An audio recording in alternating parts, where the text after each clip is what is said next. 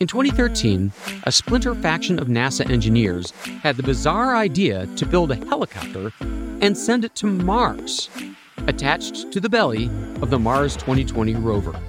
Not everybody loved the idea. There were more than a handful of people who would be very happy to just get this stupid distraction off the rover. You know, it's, it's a nuisance. yeah, there were a lot of skeptics within the engineering community at large. Today, the skeptics have become cheerleaders. Today, NASA is designing more Mars helicopters, bigger ones, better ones. This may be the most amazing Cinderella story in space engineering history. I'm David Pogue, and this is Unsung Science.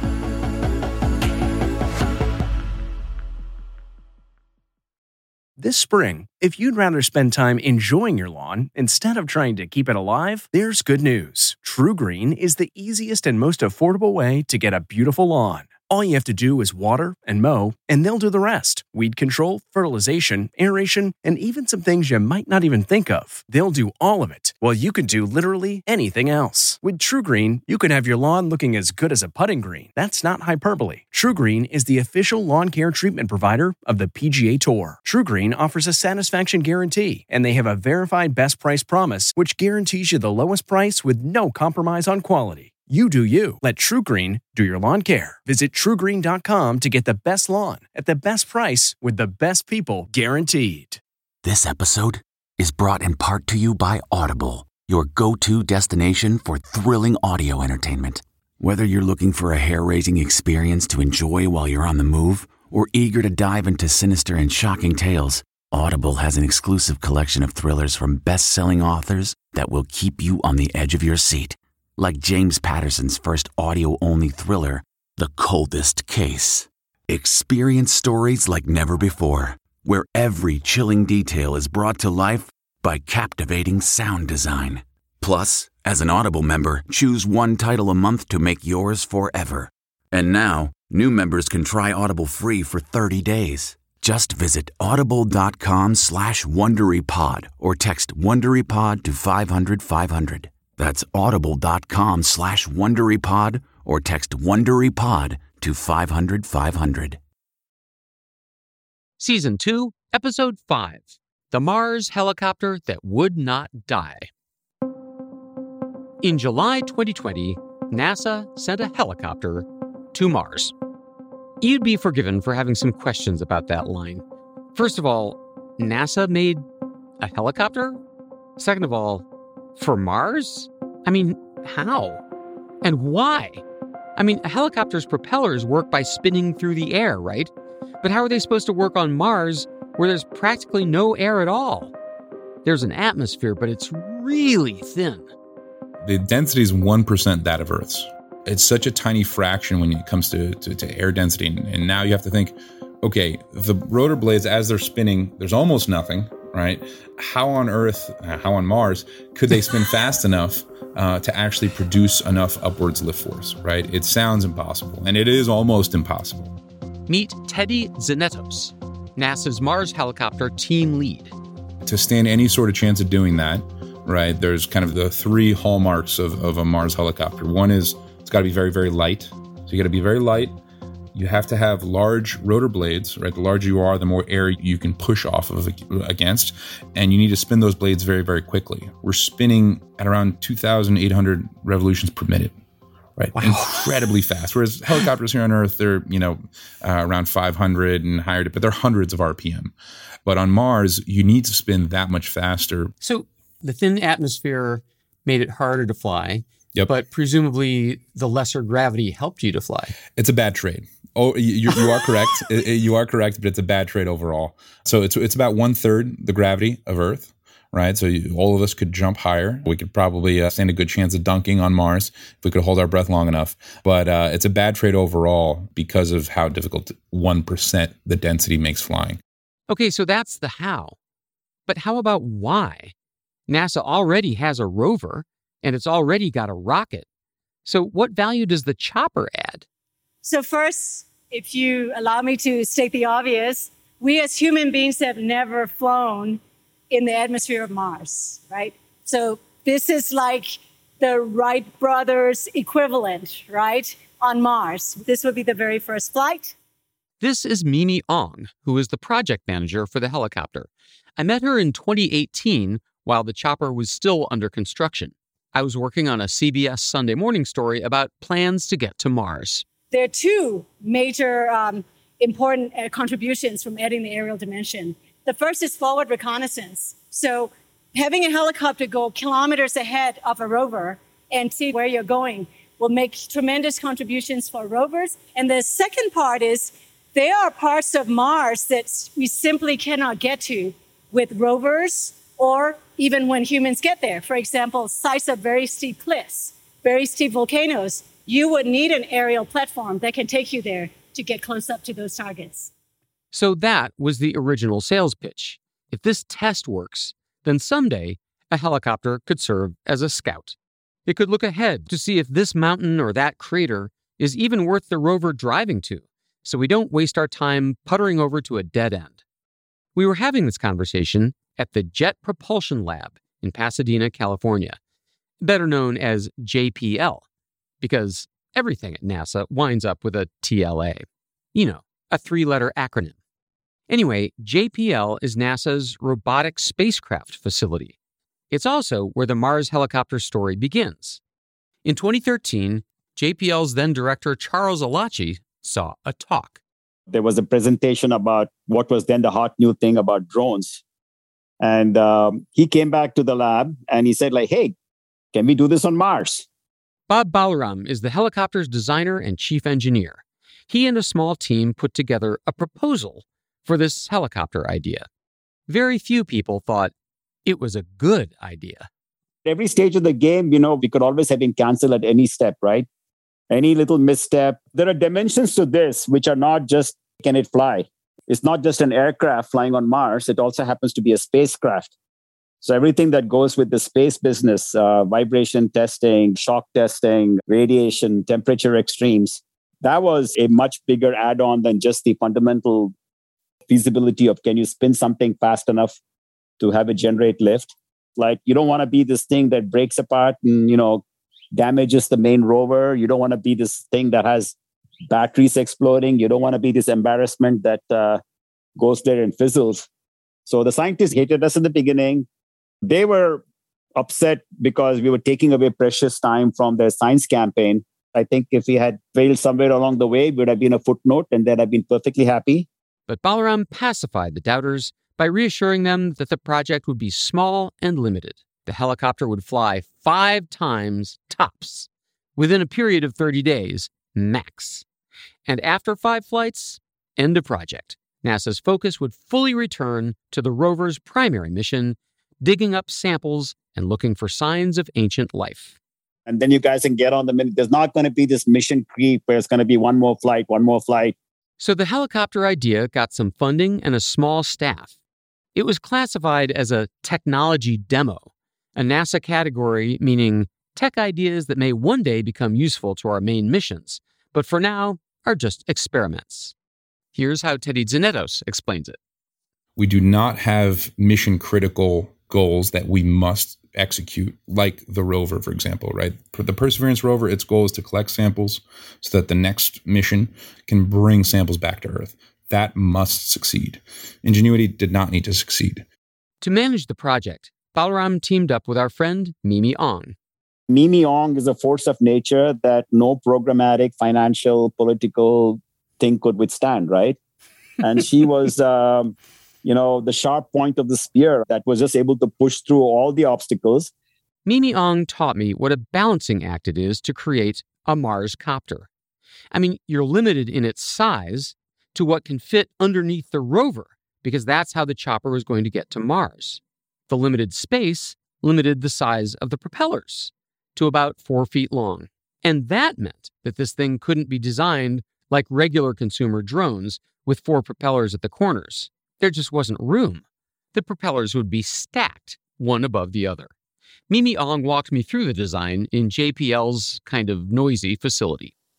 I would imagine that it's a very fine line you're walking, right? I mean, you could put a bigger battery in there, but that would make it heavier, too heavy to fly. So you could make the wings smaller, but that would make it not powerful enough to fly, you know? You've nailed it.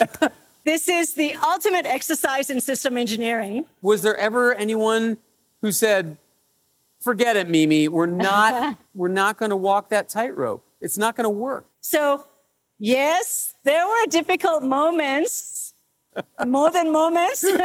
when you add it all up with that amount of power, that amount of weight, this amount of, of rotor span, what's the total flight time and flight distance and flight altitude?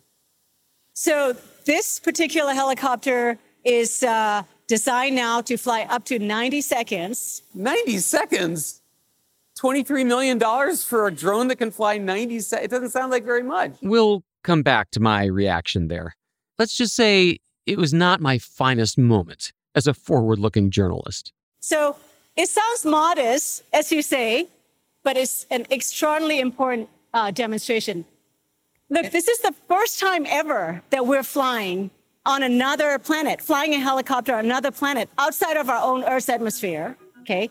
And that, I don't think you can put a price on that because uh, basically this forms the basis of the fundamental principles of flying in very thin air. Now, this helicopter doesn't look like a helicopter. A chopper that carries people is horizontal with a tail. This machine looks more like the Apollo lunar module, but with two propellers on top. It's 19 inches tall, all vertically stacked components. At the top, there's a rectangular solar panel. Below it are the two stacked propellers. They rotate in opposite directions, for the same reason that a traditional helicopter has a rotor on the tail, to prevent the torque from making the body of the helicopter spin around. And you cannot believe how light these propellers are. So I want you to hold it. Oh my gosh, it's like a dead leaf. I mean, I'm not kidding. This thing, I could blow this thing like a Kleenex. That's amazing. And that's strong enough? Yes. So it had to be built for strength as well as for the stiffness and the lightweight. So when we talk about having to fit in a four pound bag, it is not an exaggeration. These blades are not just made of carbon fiber, which already has one of the best strength to weight ratios known to man. It's hollow carbon fiber. There's foam inside to make it even lighter. Then, below the propellers, a cube known as the fuselage. And so, what all is in that box? So, camera, electronics, batteries. Mm-hmm. So, if you open, take out the outer shell of it, you will see uh, circuit boards surrounding a battery pack. Okay. And that's an ingenious design decision. It gets bitterly cold at night on Mars. So, NASA assembled the circuit boards around the battery because a battery gives off heat. The hope was that it could keep the circuitry warm at night. And there are uh, two cameras that are on there.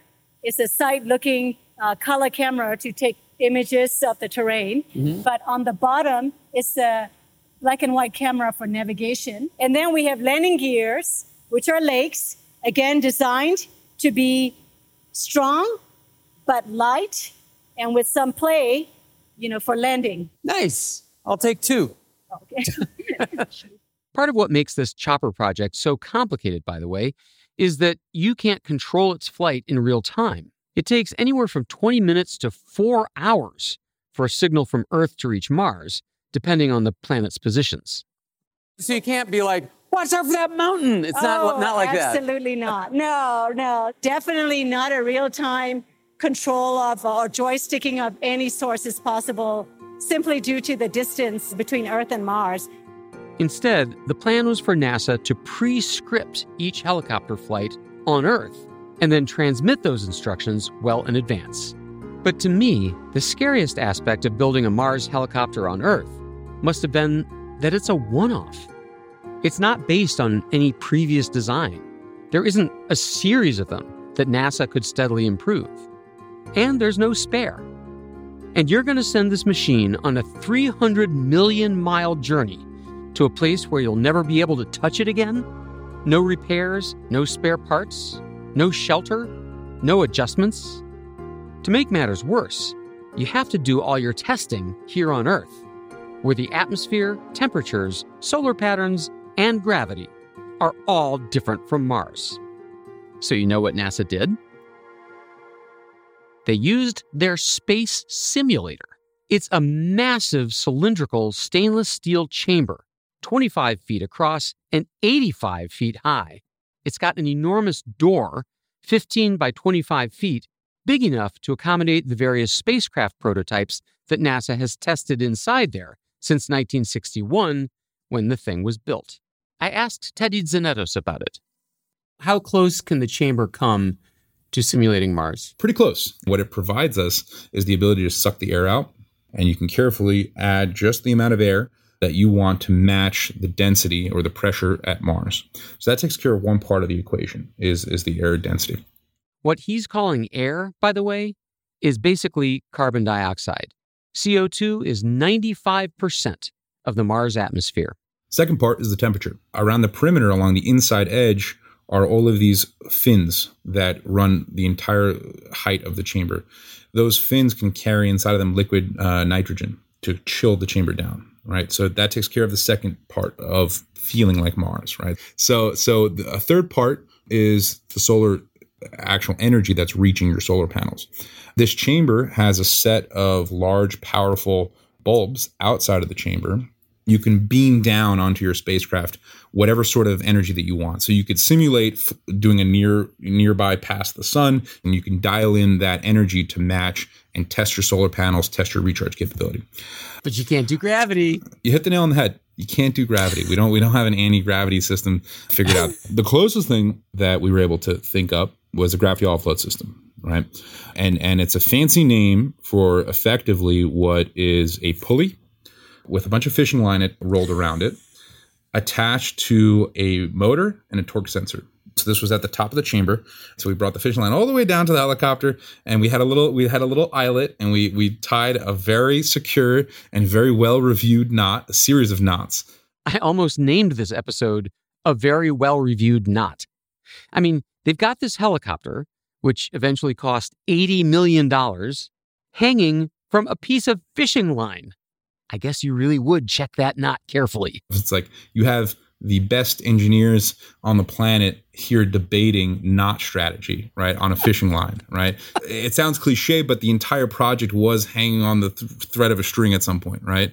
Yeah. If that knot failed, the helicopter would fall, hit the ground, and be destroyed. In any case, the fishing line was designed to pull gently upward on the helicopter continuously, always exactly enough to subtract two thirds of its weight as it flies around. Because Mars gravity is about one third Earth gravity. I guess you can't use the uh, the swimming pools that the astronauts use. That that would have been a little tough. That would have been a little tough on the electronics. Now, if I learned anything from the movie The Martian, it's that you have to watch out for windstorms on Mars. Just ask Matt Damon's character.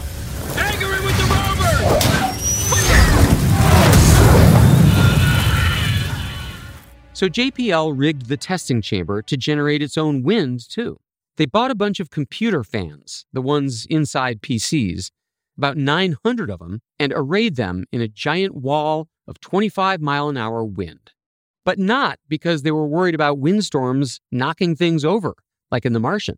I love the movie. A big fan of the movie, but most films about dust storms tend to overplay it. You know, it made for a great film. But you got to keep in mind the air density is 1%. So even if you have fast gusts, fast gusts of very thin air is not imparting a lot of momentum, right? If you have very thin air, you're not going to have a lot of momentum, you know, transfer when the wind hits you. That just means that we're not worried about being tipped over. Wind is a big concern when it comes to flying. Uh, we do care about winds, you know, from a stability or controls perspective. By early 2020, the Mars helicopter was flying well in the test chamber. Noisily, but well.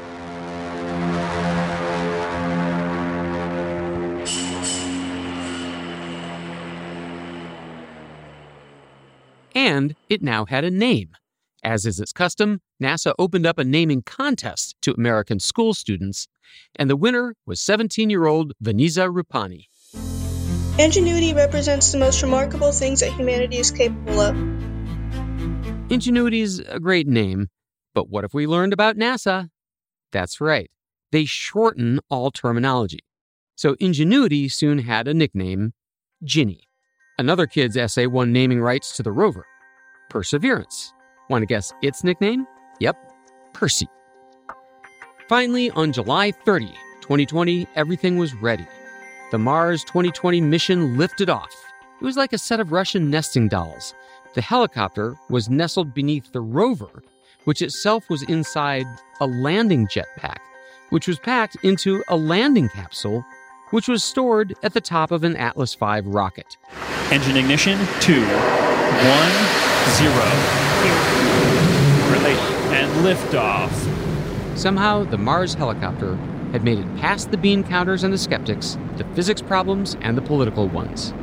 One executive joked that the helicopter should have been called Perseverance. I think that this much of the story has been pretty cool, but it's nothing compared to what happened after Ingenuity reached Mars. Up next, the part where Ingenuity's flying blew everyone away. The part where it got frozen to death 200 times. The part of the three miracles. The part you'll hear after the ads.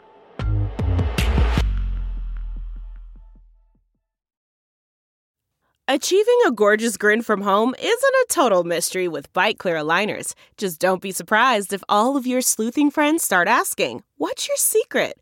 Begin by ordering your at home impression kit today for only $14.95. Byte clear aligners are doctor directed and delivered to your door. Treatment costs thousands less than braces. Plus, they offer flexible financing, accept eligible insurance, and you can pay with your HSA FSA.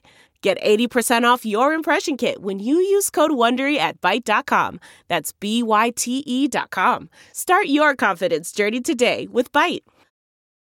Last time you heard from me, the Perseverance rover was lifting off for its seven month journey to Mars. And it had a stowaway, the first helicopter ever to leave the Earth. It was bolted to the belly of the rover on its side, protected by a cover that, once you take it off, looks kind of like a guitar case with the lid missing. The whole package arrived at Mars going 12,000 miles an hour. How NASA got from that speed to setting the rover down on Mars gently without stirring up any dust that would have gotten on its cameras is a story in itself and an episode of Unsung Science in itself from last season. Parachute opens.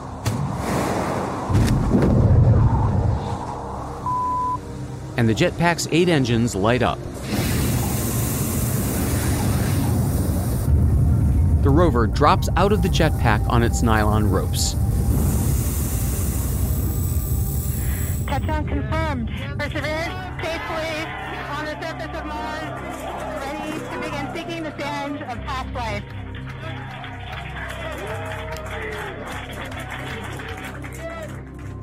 That was February 18, 2021. It took a month for the rover to wake up, get its bearings, and undergo testing before NASA was ready to drop Ingenuity.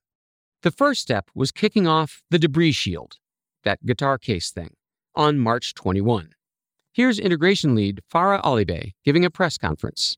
And what you're looking at here is the debris shield on the ground. But what's the coolest thing is you can see uh, Ingenuity there, all tucked in below the rover, doing okay. Everything is all in place. The rover, with the helicopter still underneath, spent a couple of days driving to the spot that NASA had picked out for the copter drop. And then when we get there, we're going to go through a series of steps to get the helicopter from its current horizontal position all the way to being vertical and then being dropped on the ground. Finally, the bottom of the helicopter was allowed to swing down 90 degrees into an upright position. The connecting bolt blew off with a small explosive, and Ginny dropped a couple of inches to the ground. At this point, the rover drove 100 yards away, leaving the copter alone and shivering. Now it was time for Ingenuity's first big test. No, not zooming off into the ruddy Mars sky. According to Teddy Tzanetos, the first big challenge is surviving the first night. Okay. Mars is so cold that the sheer problem of just, hey, keep enough heat in the system and, and make sure you have enough energy in your battery tanks to warm the battery overnight, right? Is a huge was a huge challenge. It still is a huge challenge. During the day, summertime on Mars is nice, in the 60s or 70s Fahrenheit. But at night, oh boy, we're talking negative 130. And those temperature swings are a big problem for delicate machinery. Every time you thermal cycle, every time you heat something up and then cool it down, everything expands and then contracts, expands and contracts. And just like if you were to take a, a, metal spoon and bend it back and forth, you do that 5, 10, 30 times, eventually it'll snap. Think of now all the electrical joints inside of Ingenuity expanding and contracting, expanding and contracting, right? And that that kind of gets to the core of of one of these big milestones is surviving the night. And we, we all know that you know, electric car batteries, cell phone batteries, they all are horrible in the cold. Exactly. So, what do we do is we conserve as much as we can.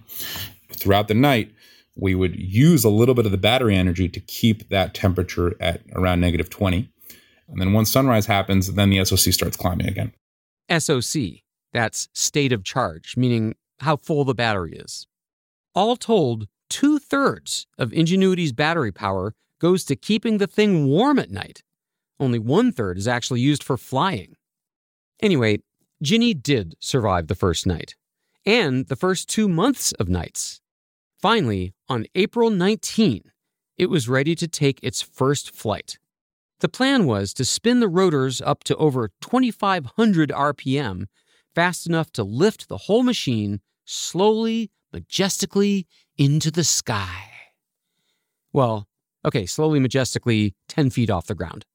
And there it was supposed to hover for a magnificent 39 seconds, take a couple of pictures, and then land.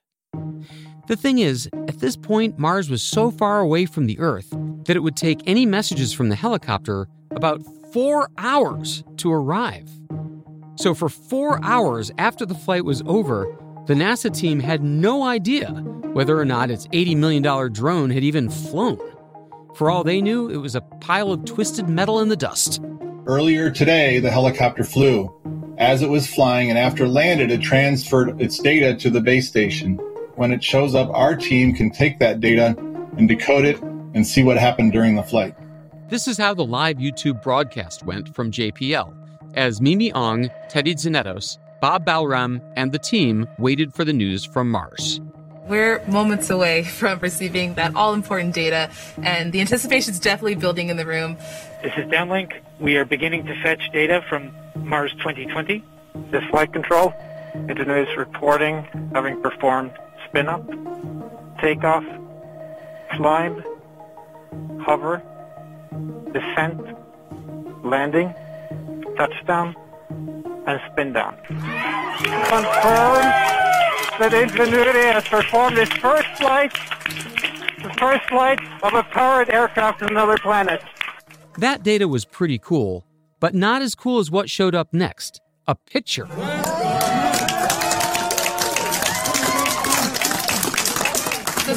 Looking at on the screen is showing us hovering above the surface of Mars. How incredible! the onboard navigation camera points straight down, so we're seeing its shadow right now. I can just hear Mimi in the background. This is real. This is real. It's so amazing. We're going to wait for the Perseverance rover image of us. That would be a photo taken by the rover of the helicopter in flight. It was actually a bunch of frames, kind of like a GIF, a jerky little movie of the first flight. And that was the first time a human made aircraft had ever flown under its own power on a distant world. On flight number two, three days later, Ginny went a little higher, 16 feet, and flew sideways for the first time, seven feet out, then seven feet back to the start. Flawless. Flight number three, four and a half miles an hour, 328 feet.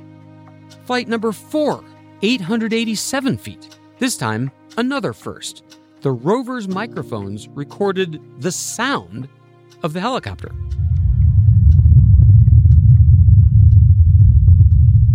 Flight number five, Ingenuity flew to a new landing spot for the first time, 430 feet away. Clearly, something spectacular was happening.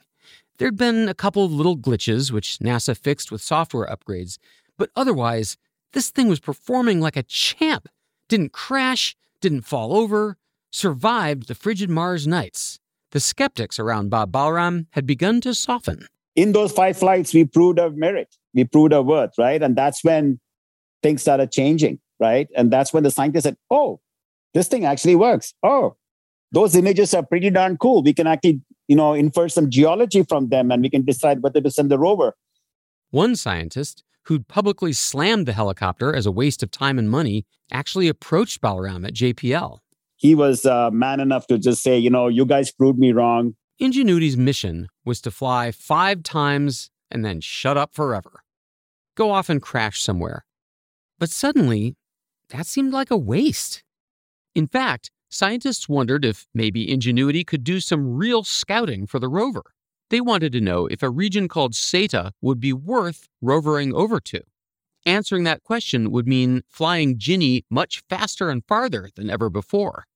It was a calculated risk on my part because my take on it was if we succeeded in that flight, that would seal the science case once and for all. And we did that. We did that long flight. We went across the region of Séítah and we did the forward scouting for them. Once the, the scientists saw those images, they were completely on our side, you know, and then they started asking us to go here, go there. We kept succeeding, so they couldn't get rid of us. Suddenly, this little black sheep technology demo found its classification upgraded to an operational demo. And its 30 day lease on life was upgraded too. Now the project was extended seven months to at least September 2021. It was going to participate in the actual mission of exploring Mars. There was an area called Raised Ridges that the rover team was potentially interested in exploring, but they weren't quite sure. Uh, and we flew out there, we took some images, and we found out no, it wasn't as interesting as as they thought it was. That's a win. That's time saved from the rover. Flight 13, we were able to fly around uh, an outcrop called Fayafu and generate a three beautiful three dimensional map uh, that you can look up online and you can zoom around in in three dimensions. Little Ginny was no longer a freak, an orphan, a nuisance. Now we're for real, right? Now we have a real mission objectives, and the stakes are much higher. For Ingenuity, it was a miracle, the first of three. Ingenuity kept flying through the summer, getting better and doing more. On Flight 12, it flew for nearly three minutes. So much for that 90 second thing. On Flight 18, it flew farther and faster than ever before, almost half a mile at 12.3 miles an hour. Throughout these flights, Ginny sent a steady stream of photos back to Earth of craters, of deltas, of the parachute and other landing gear from Mars 2020 itself. The team kept improving its software with updates, for example, to allow it to fly higher, to let it change speed in mid flight, and to understand the terrain below it better. Now remember, NASA had designed the helicopter to survive for only 30 sols. A sol, S O L, is one Mars day. See, a Mars day is about 24 and a half hours, so we can't really use the word day we'd get that confused with Earth days. So the word is sol. As the May sols flowed into the warmer sols of June, warmer weather just made it easier for Ingenuity to stay warm. We would charge during the morning, and then, hey, we'd be at 100% state of charge by uh, 1 o'clock in the afternoon. Great. As the mission progressed, uh, we went into the summer. Things got even better in the summer. We had excess energy. We'd, we, we call it leaving energy on the panel. But everybody knew it couldn't last no one designed for winter ops on Mars. She was designed to operate in spring and nowhere outside. In winter, the sun is lower in the sky, which means less light falling onto the solar panel. And on Mars, there's more dust in the atmosphere in winter, which also means less sunlight hitting the panel. So we're not charging as much. And because it's colder, we're using more energy to stay at the same temperature right? And we knew that we were going to run into a problem here where we might reach our limit. Uh, and on Sol 426, uh, we hit that limit. Uh, we went to sleep on Sol 426 uh, with about 70% uh, state of charge in, in, in our battery. It was so cold that night, and we were burning energy, burning energy, burning energy, and the battery drained all the way to zero. We stopped heating ourselves in the Ingenuity mission on Sol 427. We tried talking to her, and she didn't reply. So that was it. The copter was unresponsive and frozen. After a spectacular 427 Mars days and 28 flights, little Ingenuity was dead. And yet, I promised you that there would be three miracles to this story. And after the ad break, I'll deliver.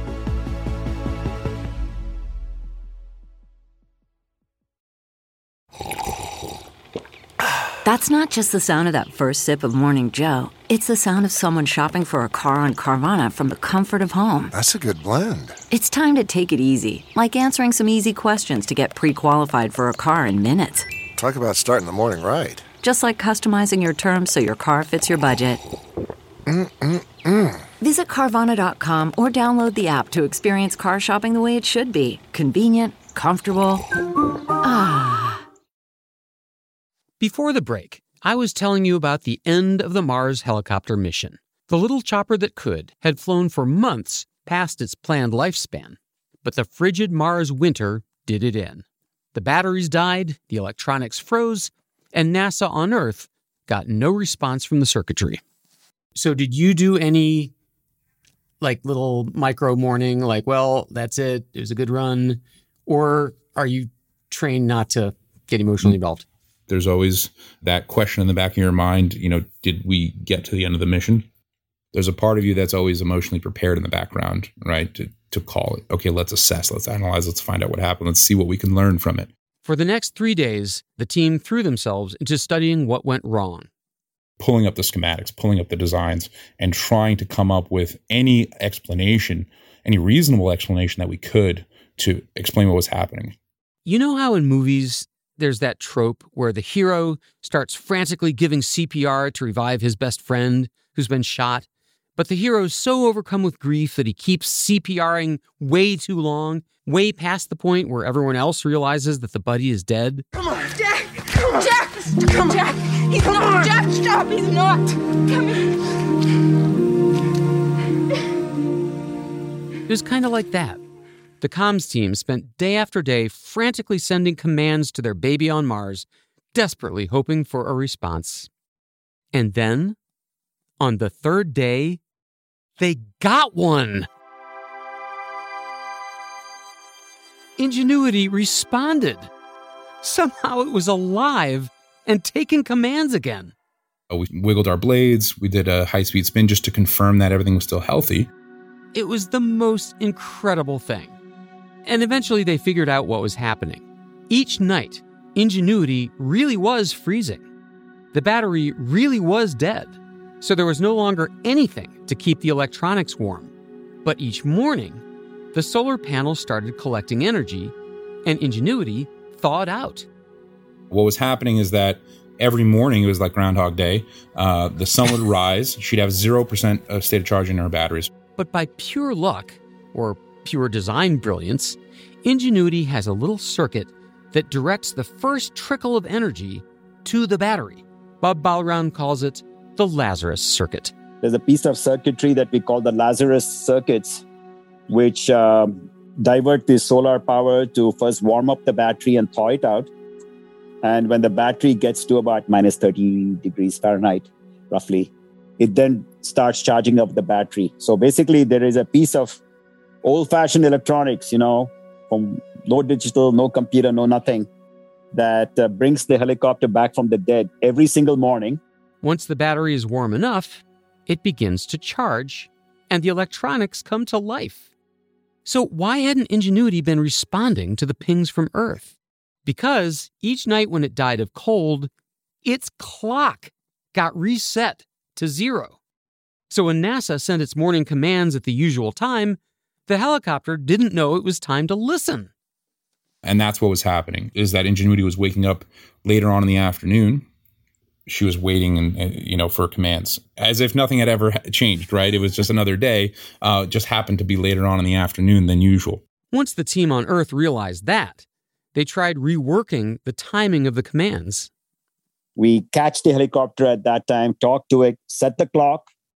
And then during the rest of the day, where it's still warm, we then schedule a flight for or any other activity for late in the afternoon. And it does its job, goes into the night thinking it's going to get through the night, but we know we know that around midnight or something it's going to die and then comes back up to life every single morning. Ingenuity continued freezing to death every night and rising from the dead in the morning through the entire Mars winter. As I record this in January 2023, the helicopter has been deep frozen and then thawed out about 180 times. And now spring is breaking on Mars. The weather's beginning to warm up. And in the next few weeks, if all goes well, Ingenuity will return to its original heating patterns. And through all of it, Ginny never stopped flying. This chopper will not die. It was Ingenuity's second miracle. But as promised, there is a third one. This technology demo, this dark horse, this waste of money, has a third act. See, the primary mission of the Perseverance rover is collecting samples of dirt and rocks and to put them into airtight tubes. But collecting the samples is only number one of three missions that will get those samples back to Earth. Number two, possibly launching in 2028, is called Mars SRL, the Sample Retrieval Lander. That is, a spaceship that will land on the surface of Mars. The Perseverance will trundle up to the lander, present the samples to a little robot arm on the lander, which will carefully take those tubes and stick them in a canister that will then be mounted into the uh, Mars ascent vehicle. And then, you know, the Mars ascent vehicle eventually takes off. And Mars mission number three will be a ship in Mars orbit that intercepts those samples and flies them back to Earth. But with a project this big and expensive and complicated, it's really scary to have it all lie on the shoulders of the Perseverance rover. I mean, it's a fantastic rover, and it's been performing beautifully. But by 2028, it will have been driving around in the rocks and the dust for eight years. And any number of things could have gone wrong. NASA needed a backup plan for getting those sample tubes onto the lander. And can you guess what the backup plan is? Two more helicopters.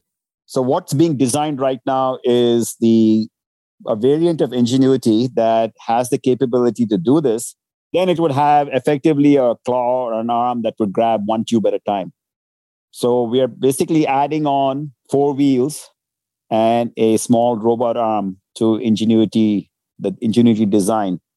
And we'll have two of those for redundancy. They're called sample recovery helicopters, SRH.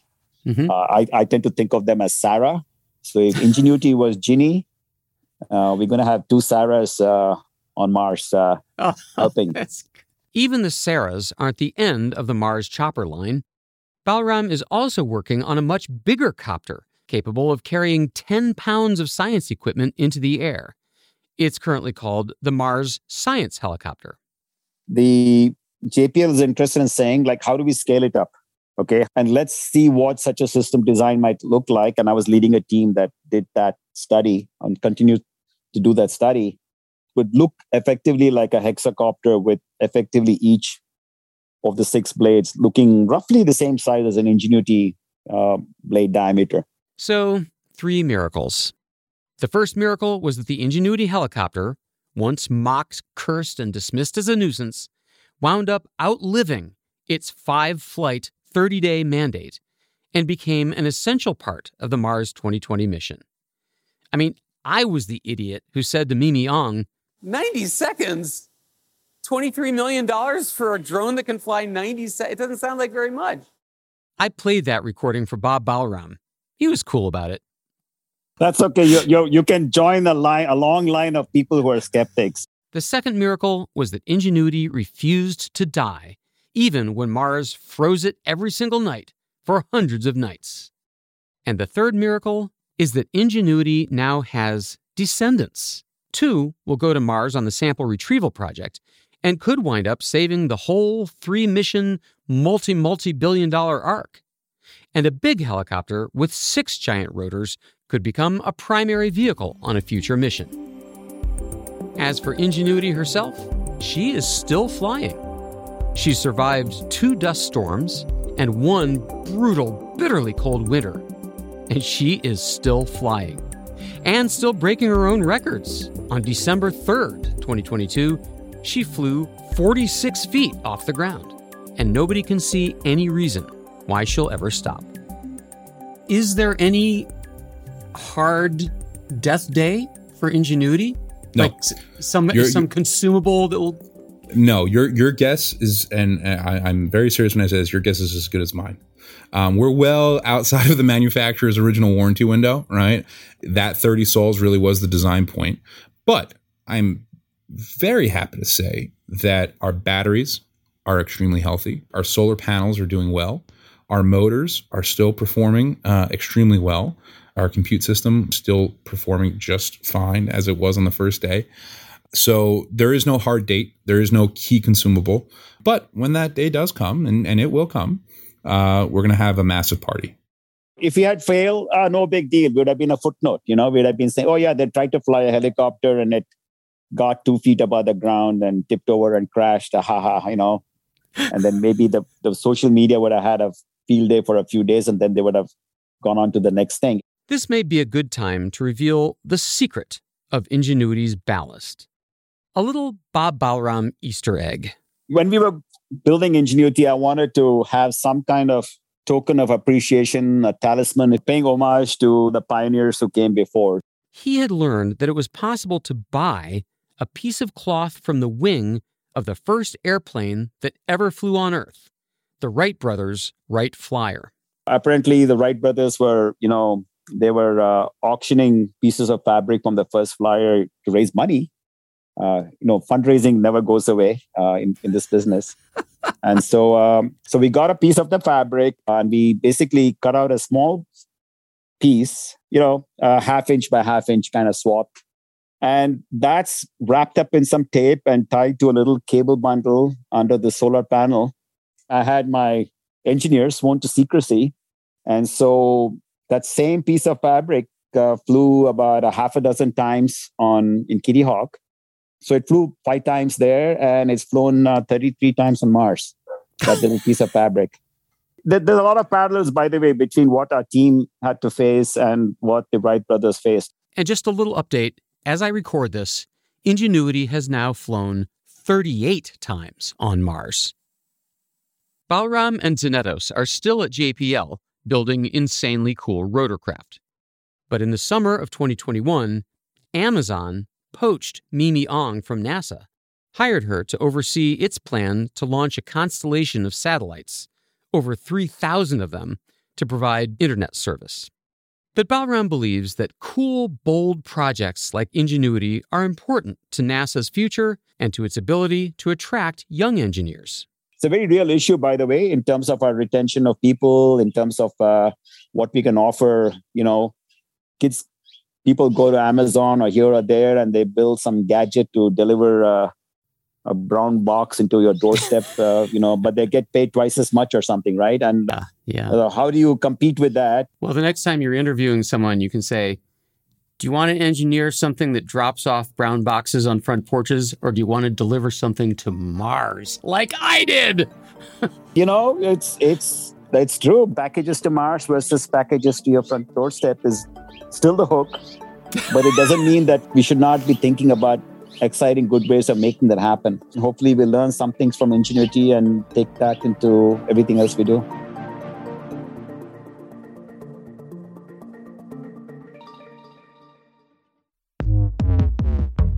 You've just listened to another episode of Unsung Science with David Pogue. Don't forget that the entire library of shows, along with written transcripts, await at unsungscience.com. This podcast is a joint venture of Simon & Schuster and CBS Sunday Morning, and it's produced by PRX Productions. For Simon & Schuster, the executive producers are Richard Rhorer and Chris Lynch. The PRX production team is Jocelyn Gonzalez, Morgan Flannery, Pedro Rafael Rosado, and Morgan Church. Jesse Nelson composed the Unsung Science theme music. Our fact checker is Christina Ribello, and Olivia Noble fixed the transcripts. For more of my stuff, visit davidpogue.com or follow me on Twitter at Pogue. That's P O G U E. We'd love it if you'd like and follow Unsung Science wherever you get your podcasts. And spread the word, will you?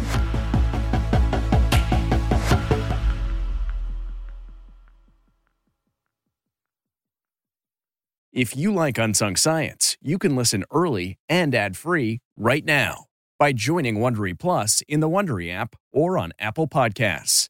Prime members can listen ad-free on Amazon Music. Before you go, tell us about yourself by filling out a short survey at wondery.com/survey. Why? Why? If you have T-Mobile 5G home internet, you might be hearing this Why? a lot. Why? Every time your internet slows down during the busiest hours. Why? Why? Because your network gives priority to cell phone users. Why? Good question. Why not switch to Cox Internet with two times faster download speeds than T-Mobile 5G home internet during peak hours? Okay. Stop the whys and visit cox.com slash 5G home for details. T-Mobile prioritizes certain T-Mobile phone users over home internet users during times of congestion. Hi, this is Jill Schlesinger, CBS News business analyst, certified financial planner, and host of the Money Watch podcast. This is the show where your money is not scary and it's not boring. It is a show that's all about you. It's your questions that make it possible for me to provide unconventional and entertaining insights on your money and maybe more importantly, on your life. I'm going to be your financial coach, someone who brings common sense and an insider's perspective on how to manage your money and your emotions. And I promise we are going to have a little bit of fun along the way. Have a question from retirement to career changes to college funding? Just send us an email at askjill at jillonmoney.com. Follow Money Watch wherever you get your podcasts. You can listen ad-free on the Amazon Music or Wondery app.